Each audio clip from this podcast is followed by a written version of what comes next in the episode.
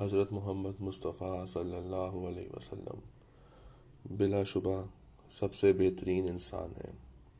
نہ ان سے پہلے ان کی جیسا کوئی انسان آیا، نہ ان کے بعد آئے گا۔ آپ صلی اللہ علیہ وسلم کی کچھ خاص خصوصیات ہیں جو کہ آپ کے علاوہ کسی اور نبی یا رسول کو عطا نہیں کی گئیں۔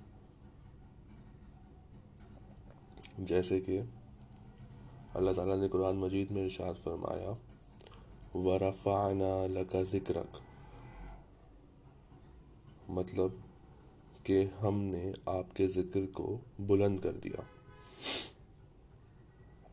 تو اگر اس آیت کے ترجمے پہ ہم غور کریں اور سوچیں کہ اللہ تعالیٰ نے کس طرح حضور صلی اللہ علیہ وسلم کے ذکر کو بلند کر دیا، تو ہمیں یہ بات سمجھ میں آئے گی کہ اس طرح کہ جب جب بھی دنیا میں کوئی بھی انسان اللہ کا نام لیتا ہے تو اس کے ساتھ ساتھ حضور صلی اللہ علیہ وسلم کا ساتھ نام ساتھ جڑا ہوا ہے۔ چاہے وہ ہمارا پہلا کلمہ ہو، چاہے وہ ہماری نماز ہو، چاہے وہ کوئی کسی عالم دین کا خطبہ ہو، جہاں کوئی بھی خطبہ، کوئی بھی نماز حضور صلی اللہ علیہ وسلم کا نام لیے بغیر مکمل نہیں ہے۔ اور دوسری بات یہ کہ حضور صلی اللہ علیہ وسلم کو اس دنیا سے پردہ فرمائے ہوئے چودہ سو سال ہو چکے ہیں اور ان چودہ سو سال بعد بھی مسلمان ان کو یاد رکھتے ہیں۔ اور نہ ہی صرف یہ کہ مسلمان بلکہ دنیا بھر میں موجود انسانوں تک چاہے وہ غیر مسلم مسلم کیوں نہ ہو، حضور صلی اللہ علیہ وسلم کا نام پہنچا ہوا ہے۔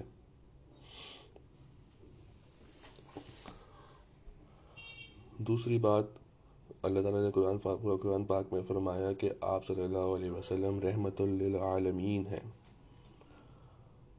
یعنی کہ تمام جہانوں کے لیے رحمت ہیں۔ یعنی کہ آپ کا آنا، آپ کی تعلیمات آپ نے انسانوں کو جو سکھایا، وہ تمام انسانوں کے لیے آسانی کی باتیں ہیں۔ تو اس طرح سے آپ رحمت للعالمین ہیں، نہ صرف انسانوں کے لیے، بلکہ دوسری مخلوقات کے لیے بھی۔ آپ نے کوئی بھی بات، ظلم کی بات نہیں کی۔ حضور صلی اللہ علیہ وسلم کے کچھ دلچسپ نام بھی ہیں۔ جیسے کہ نام جو ہوتے ہیں، یا تو وہ اللہ تعالیٰ دیتا ہے، یا پھر انسان اور لوگ دیتے ہیں۔ کچھ نام جو اللہ تعالیٰ نے دیے ہیں انہیں، ان میں سب سے پہلا نام بے شک محمد ہے۔ واٹ ڈس محمد کا کیا مطلب ہے؟ محمد کا مطلب ہے محمد اور کا یہ نکلا ہے ہم سے، اور ہم کا مطلب ہے تعریف کرنا۔ ذکر کرنا۔ اچھا ہم دو، ہم ہوتی ہے ہم ڈفرینٹ ہے شکر سے۔ شکر وہ تب کرتے ہیں آپ جب کوئی آپ پر احسان کرتا ہے۔ شکر ہیپنس شکر کب تب ہوتا ہے؟ جب آپ کو کسی نے کوئی کچھ دیا آپ کو تو آپ نے اس کے بدلے میں اس کا شکر کیا۔ تو یہ جو حمد ہے وہ مختلف ہے شکر سے۔ مطلب اس کا مطلب یہ ہے کہ جس کا آج جس کی آپ حمد کر رہے ہیں، وہ حمد کرنے کے قابل ہے۔ بیکاز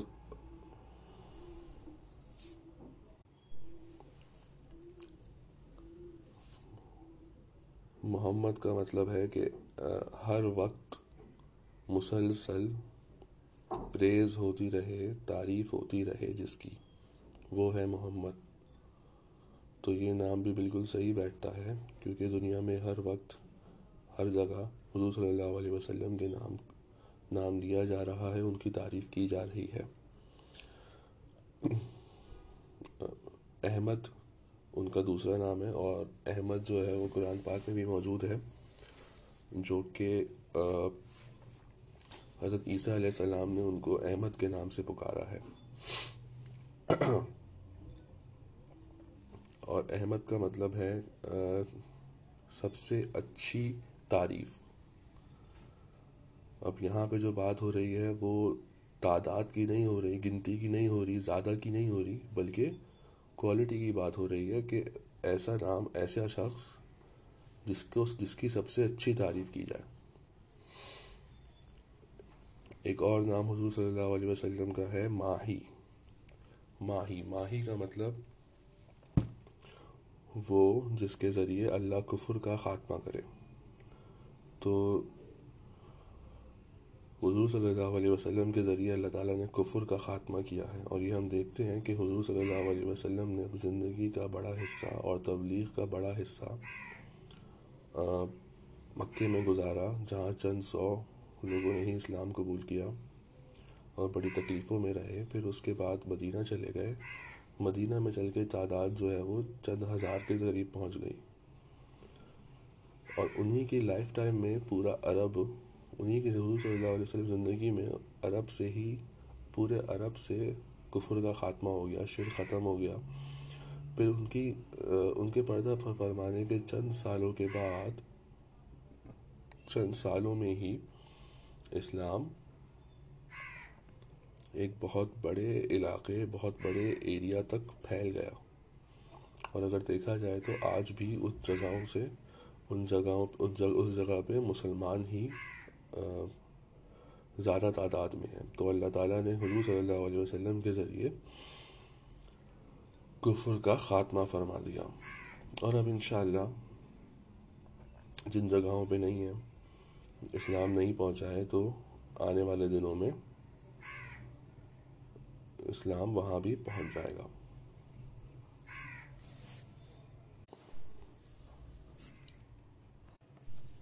حضور صلی اللہ علیہ وسلم کا ایک اور نام ہے حاشر۔ حاشر کا مطلب حاشر کے دن سب سے پہلے حضور صلی اللہ علیہ وسلم کو اٹھایا جائے گا قبر سے۔ اور ان کے بعد دیگر انسان، پہلے پروفٹس اور پھر پہلے انبیاء کا نام پھر اس کے بعد دیگر انسان اٹھیں گے۔ حضور صلی اللہ علیہ وسلم کا ایک اور نام ہے عاقب، اور عاقب کا مطلب ہے کہ وہ جو سب سے آخر میں آئے یعنی کہ اللہ کا آخری نبی اور رسول۔ ایک اور نام حضور کا ہے نبی الرحمہ یعنی کہ آپ رحمت کے نبی ہیں، یا وہ نبی جو رحمت کے ساتھ آئے ہیں۔ ایک اور نام ہے نبی التوبہ یعنی کہ وہ نبی جن کی وجہ سے لوگ اللہ سے توبہ کیا کریں گے، یا توبہ کرنے والے نبی۔ یا توبہ کا ذریعہ کرنے والے بننے والے نبی۔ آپ آپ اللہ کے وہ واحد نبی اور رسول ہیں جن کو اللہ مقام محمود پر فائز فرمائے گا۔ مقام محمود کیا ہے؟ قیامت کے دن تمام انسانیت سے کی طرف سے حضور صلی اللہ علیہ وسلم کا ذکر کیا جائے گا، تعریف کی جائے گی اور سب سے اونچے درجے پر فائز کیا جائے گا۔ پھر یہیں سے شفاعت کا سلسلہ بھی ہوا، ہوگا۔ آپ صلی اللہ علیہ وسلم قیامت کی پہلی نشانی ہے۔ یعنی کہ حضور صلی اللہ علیہ وسلم کو کا آ جانا اس دنیا میں اس بات کی نشانی ہے کہ بس اب قیامت آنے والی ہے۔ کتنے ٹائم بعد آئے گی، کب آئے گی، اس کا علم تو اللہ کو ہے۔ ایک اور خاص بات حضور صلی اللہ علیہ وسلم کی یہ کہ وہ فائنل پروفٹ ہیں، یہ پہلے بھی ہو چکا کہ حضور صلی اللہ علیہ وسلم فائنل پروفٹ ہیں۔ یہ کسی اور نبی کو اعزاز حاصل نہیں ہے، ظاہر سی بات ہے۔ حضور کے بعد کوئی نبی یا رسول نہیں ہے۔ دوسری بات یہ دوسری خاص بات یہ ہے کہ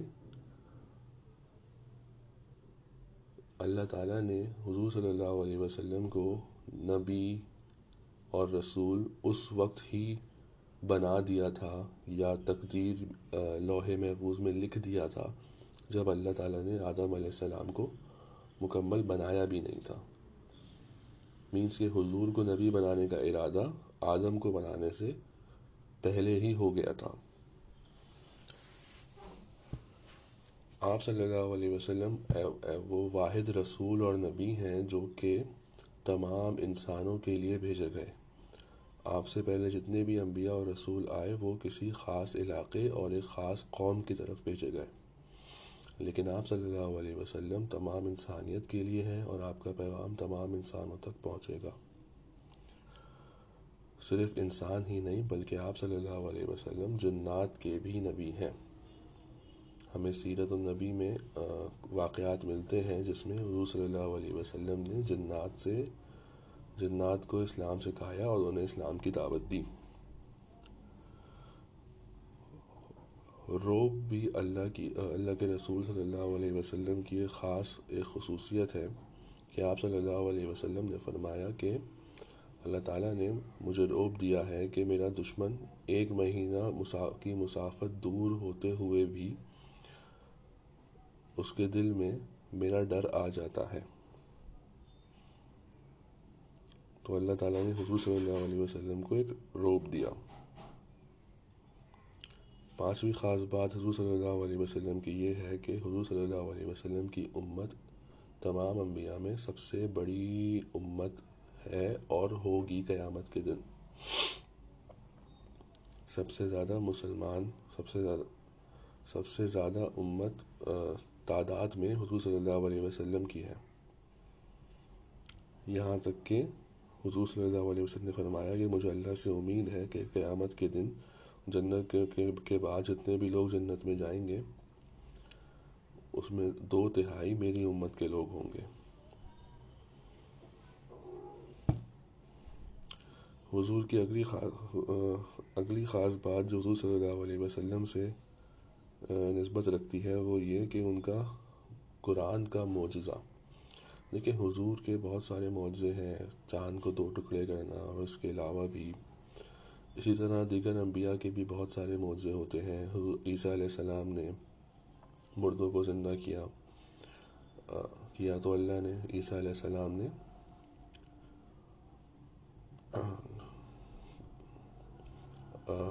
حضرت موسیٰ علیہ السلام نے دریا میں رستہ بنایا، سمندر کو دو ٹکڑے کیا۔ لیکن یہ جو معجزے ہیں، یہ اسی وقت اور اسی زمانے میں تھے یعنی کہ اب ہم لوگ نہیں دیکھ سکتے اس معجزے کو۔ ہم صرف ایمان لاتے ہیں کہ ہاں بھائی یہ معجزے ہوئے، لیکن ہم دیکھ نہیں سکتے۔ جبکہ قرآن کا جو معجزہ ہے وہ ایسا ہے جو کہ زندہ معجزہ ہے یعنی کہ وہ آج بھی موجود ہے۔ اور ہم آج بھی اس کو ریسائٹ کر سکتے ہیں، اس کو پڑھ سکتے ہیں اور کسی غیر مسلم کو بھی دے سکتے ہیں کہ بھائی یہ ہے وہ معجزہ جو ہمارے نبی کا ہے۔ ایک اور خاص بات جو حضور صلی اللہ علیہ وسلم کی ہے، وہ ہے معراج کی رات۔ کہ کس طرح اللہ تعالیٰ انہیں مکہ سے بیت المقدس لے گیا۔ اور پھر بیت المقدس سے آسمانوں میں اپنے پاس لے گیا سطرت المنتہا اور اس سے بھی آگے تک۔ یہ یہ خصوصیت کسی اور نبی کو اور کسی اور رسول کو اللہ نے عطا نہیں کی۔ ایک اور خاص بات جو حضور صلی اللہ علیہ وسلم کی ہے وہ یہ کہ آپ صلی اللہ علیہ وسلم تمام انسانوں کے سید ہیں، لیڈر ہیں یعنی کہ ماسٹر ہیں یا بیسٹ ہیں۔ ہم ہم تمام انسانوں کے آقا ہیں۔ ایک اور خصوصیت جو اللہ تعالیٰ نے حضور صلی اللہ علیہ وسلم کو عطا کی وہ یہ ہے کہ آپ صلی اللہ علیہ وسلم کو حوث کوثر عطا کیا، جو کہ روز قیامت جس سے آپ مومنین کو پانی پلائیں گے۔ حضور کی مزید خصوصیات کے بارے میں اگلی ویڈیو میں بات کریں گے۔ آپ سب لوگ چینل کو سبسکرائب کریں، ویڈیو کو لائک کریں اور شیئر کریں تاکہ میری اگلی ویڈیو آپ کو ٹائم پہ مل جائے۔